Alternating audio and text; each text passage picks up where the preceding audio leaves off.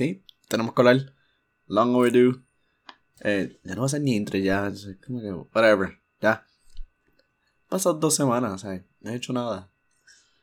Anyways. ok, so. Las finales se acabaron. No hemos hecho un episodio. El draft viene por ahí. Y que mañana. Eh, este ponte las medias las llevo posponiendo. Desde la semana pasada. Todos los días yo me digo. Ah, muy tarde. Eh, eh, lo grabo el próximo día. Y el próximo día llega. Y el próximo día yo digo. Ah, es muy tarde. Lo grabo el próximo día. so, ok, tengo mi papel aquí. Mi favorito papel. Ya lo uso como dos veces. Tres veces. so. ¿Qué puedo decir? Piensan que van a ganar. Dale, yo te lo decía, bro. Piensan que van a ganar. Desde el primer juego que lo. le estoy perdido y él estaba, ah, papi, ¿qué pasó? o sea, no fue así, pero como que vamos a decir que sí. Y yo piensan que van a ganar. Y cada vez que pasan los juegos y hablábamos de los juegos y discutíamos y yo, pero ¿sabes qué, Ale? ¿Tú sabes qué, cosa, qué, qué pudiera suceder? ¿Sabes qué pasó? Que piensan que va a ganar, no va a ganar. O sea, yo quiero recordarles a ustedes que Curry es el mejor point guard que nosotros hemos visto. Mejor point guard que nosotros hemos visto. No fucking shame in saying that shit. Así con mucha emoción. Curry es mejor point que Yo nunca he visto un jugador como que desmantelar ese equipo de Boston como Curry hizo, ¿sabes? Yo creo que tuvo un, entre comillas, un juego malo. y gracias a Dios, pues, el equipo de Golden State es tan. tan hermoso de ver. que creo que los demás jugadores empezaron a. a salir. pero es que yo de seguro, si Curry no hubiera estado, no hubieran ganado las finales, pero si Wins no hubiera estado Hubiera sido más difícil. Probablemente a lo mejor no ganaban.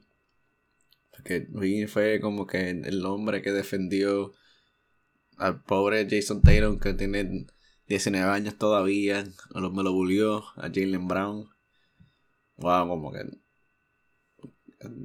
tuvieron, tuvimos un tiempo pensando que Win era un jugador que no quería ganar que era un bomb, ¿sabes? Que no quería hacer nada por la controversia allí. Y yo sacó cara, ¿sabes?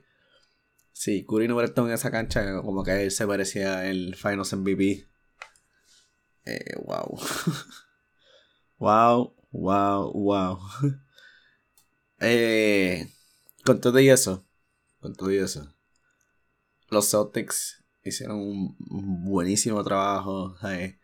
They, they bounce back. O sea, en el sentido de que hubo un tiempo en la season donde la situación de Boston estaba bien fea, bien fea. Y que ese equipo haya pasado por todos los adversities y ha podido superar todo para llegarlo al próximo step. Y llegar a las finales. O sea, pues, este año se les dio la oportunidad porque nada, tuvieron la, mala fortuna de enfrentarse con un equipo como Golden State. Pero ese equipo, ¿saben? Indiscutiblemente. Volvió para atrás. Santa que pues Michael Smart no es el Defensive Player of the Year que nosotros estábamos anticipando que íbamos a ver en las finales. Porque, bueno, es que. Eh, eso es malo decir porque está defendiendo a Curry. ¿Cómo tú defiendes a Curry? Como dijo LeBron, tú no lo defiendes. Como yo, tú no lo defiendes. un preview. Les voy a decir un preview del próximo episodio. Un preview, algo chiquito. Eh, y da la casualidad que es un equipo bien similar. El Dynasty de Boston del 2008 hasta el 2012, give or take 2013. Eso no es un Dynasty. Eso era un super team. Para tú cualificar como Dynasty, en mi opinión, tienes que ganar múltiples campeonatos. El equipo de Miami, el Super Team de Miami, dos campeonatos. El Super Team de Golden State, tres, cuatro campeonatos ahora. So, mi opinión, ellos son Dynasty. Y lo dejo ahí porque en el próximo episodio del podcast, y yo vamos a estar hablando. Él va a dar más cosas, va a hablar más de las finales Y nos vamos a envolver ahí. Y vamos a hablar de los Dynasty también. Y con eso lo dejo. ¿Y qué piensan que va a ganar? Finals MVP se lo merecía Curry, no me importa que lo que digan. Ahora, hay que es que sí. Todo algo que yo he querido mencionar por un tiempo y es la importancia de los jugadores como que apoyarse, sin importar qué. O sea, eh, eh, mucha gente estuvo criticando a Draymond, incluyéndome yo mismo. ¿Verdad? Porque desde afuera, él no es mi teammate. O sea, él es un jugador con, con no puedo decir común, pero como que un jugador. Y yo lo critico. Siendo mi teammate, yo no digo nada. O sea, tú teniendo un slump, hasta la misma mamá se lo sacó en cara. Que ese para mí fue como que se hace very. Si tu mamá no te, no te empuja para que eches para adelante, pues.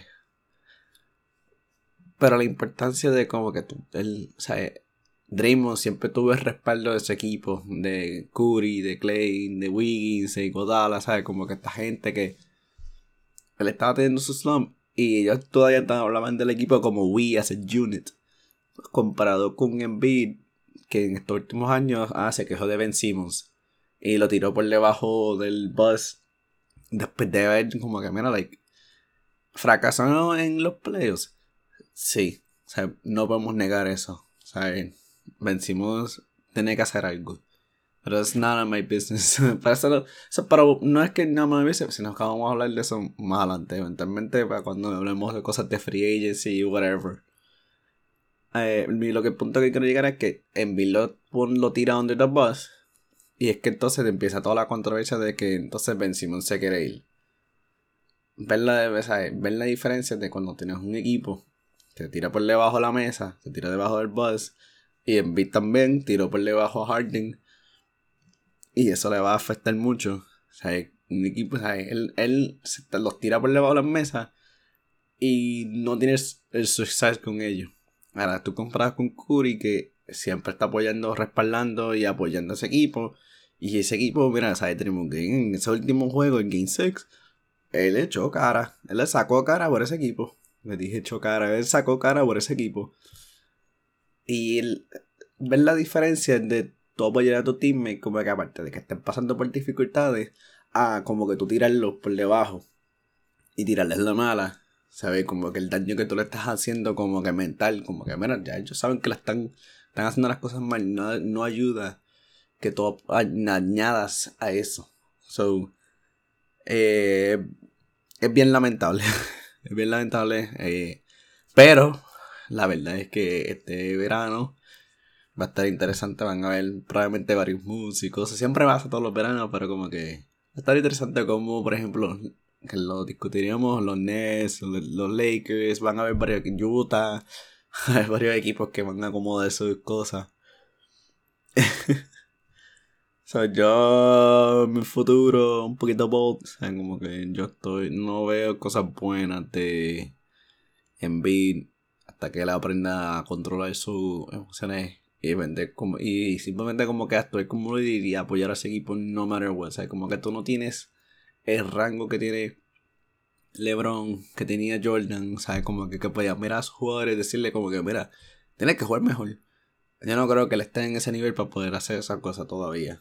O sea, tú no puedes forzar tu, tu leadership en tu equipo. Desgraciadamente. Uh, un saludito Ian. que después que no nos vacilamos tanto de que. Él, dijo que Luis era como un Jimmy Butler type of player. ver la final y ver esa realidad. O sea, como que those words come into reality. Fue como que Ok, o sea, este tipo está loco, pero. Solo decían. Te quiere mucho. Oye, cabrón. pero sí. Quiero. No me atrevo a hacer este bot statement todavía. Llevo pensando un tiempito ya. ¿Verdad? Que Wiggins es más consistente que Butler. No te quiero decir que es mejor. Todavía no me atrevo a decir que es mejor. Pero sí me atrevo a decir que es más consistente. La diferencia es que Jimmy Butler tiene ese. star power, I guess. Como que tiene un juego, como que lo necesitan. Y él viene, ok, pues voy a meter el 45, triple double en tu cara. Lo único malo es que pues se, se desactiva la, la, la, carta por dos juegos y entonces eh, están los próximos dos juegos que hace average o hace un desastre. que eso pasó con Miami contra Boston. Hubieron varios juegos que ya lo diste asco. Anyways, un preview de las cosas del free agency. ¿Para dónde irá DeAndre Ayton? Uh, ese es otro que, que la gente se pregunta. Ah, porque le siguen pagando millones grandes a, a Draymond Green.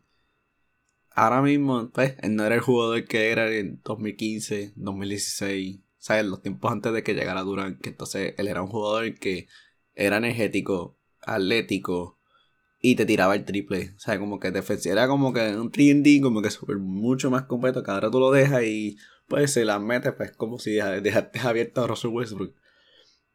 Pero él ha sido clave para ganar. Y eso es algo que el ownership de los Suns no han aprendido un día Andre Ayton, que a lo mejor él no es la máquina, no es la energía, pero él es una pieza inmensamente clave para que ese equipo gane, ¿sabes? Él estaba silently promediando 20 10 en los playoffs y es verdad que choquearon y pelearon y dieron asco, especialmente con la que yo había comentado que que se veía como que la próxima pieza y después como que nos dimos cuenta como que ya a lo mejor no tenía ese deseo de ganar tanto, ¿verdad? Esa obsesión de ganar tanto. Y después como que vino Jason Tyron y se estuvo como que desapareciendo en las finales, pero parcialmente como que es el jugador que más jugó en los playoffs. Una persona que jugó tantos y tantos minutos como que... Pero a la misma vez como que yo entiendo que debió haber como que tener esa obsesión de como que ese do or die situation, como que mira, yo estoy muriéndome, pero yo tengo que ganar estas finales. Esa Kobe Mambo mentality que I got you Kobe, cringe. pero sí, como que se van a arrepentir, se van a arrepentir de perder a DeAndre Ayton, YouTube se va a arrepentir de perder a Cooper si es que lo sueltan. Pero como dijo Ron, ese equipo lo van a explotar. Ese equipo, yo, yo veo lo mismo que ese equipo van a explotar. O sea, fue un desastre lo que ha pasado con ellos. Que llegan a los players y llegan a los pedos y. Pues. Y me da lástima también que. Pues Damian Lillard. Se da mucha suerte en Portland. Tan locas de que él se vaya, me imagino. Igual que Bradley Bean. Los dos jugadores que se quieran que. Ah, quiero mantenerme legal y me. No quiero ser como el Kobe, como el Nowitzki, pero no saben. Si no te están poniendo las piezas o sea, te están faltando respeto como jugador, en mi opinión. No comparado a Giannis, que honestamente yo iba por ese camino y pues como que tú sabes que, mira, tenemos este once in a lifetime player. Vamos a aprovecharlo. Y le pusieron piezas a Giannis que lo ayudaban a ganar. Eso de Drew Holiday fue una de las mejores decisiones que ellos tomaron. A lo mejor no es la, la maestro ofensivo que lo era, pero defensivamente él fue pieza clave de las finales del año pasado. Si Chris Middleton estuviera healthy este año en los playoffs, a lo mejor no estuviéramos hablando de un Golden State contra Milwaukee Finals. Que yo llevo prediciendo eso por años y pues no se da. Bueno, no llevo prediciendo hace muchos años porque siempre he dicho, ah, Lakers y Milwaukee, pero como que si no fuera los Lakers, Golden State y Milwaukee. Y qué bueno también que, que en este último año Golden State no ha sido el equipo Tampoco los Lakers después del 2020. Anyways, anda a Lakers. Qué coincidencia, ¿verdad? Eh, Anthony Davis que dijo que no tiraba una bola desde el 5 de abril. Esto es old ass news. Pero que tampoco tiro una bola desde el 5 de abril. ¿Cuál es el problema, mi gente? Vamos a ponerle los guantes. Pero no creo, la gente lo está explotando como si es algo como que, ah, devastador. Igual que lo de Zion Wilson, que estaba bien gordito, bien gordito, gordito. Pero había unas fotos ahí del comercial de Jordan y se ve super fit. Que lo envié a un group chat que tenemos y ya le dijo, se ve bien, pero quiero verlo en la cancha. Y yo estoy de acuerdo contigo, aunque no se lo haya dicho Jale, si, si viste que no te respondí, ya sabes que compartimos el mismo pensamiento. Y probablemente terminemos hablando de eso mañana si te veo por ahí. Que los hot dogs vienen por ahí, tú dices. en el barbecue. Anyways. Yo creo que con. No tengo más nada, mi gente. un buen episodio. se las debo. De cuestión de como que. Poner más cosas en el podcast. Pero quiero que sepan que estamos activamente en Twitter, siempre ponemos cosas, siempre damos retweets, siempre ponemos comentarios, siempre ponemos nuestro pensamiento y este verano más todavía. En Instagram no tanto, o sea, no ponemos cosas, pero sí estamos pendientes si nos envían cosas. O sea, que eso, eso viene por ahí, se están estoy tratando de ver si puedo poner clips y cosas en Instagram. Pero eso es con tiempo, con el tiempo, o sea, no tengo mucha prisa. Y nada, los veo mi gente. Hasta luego.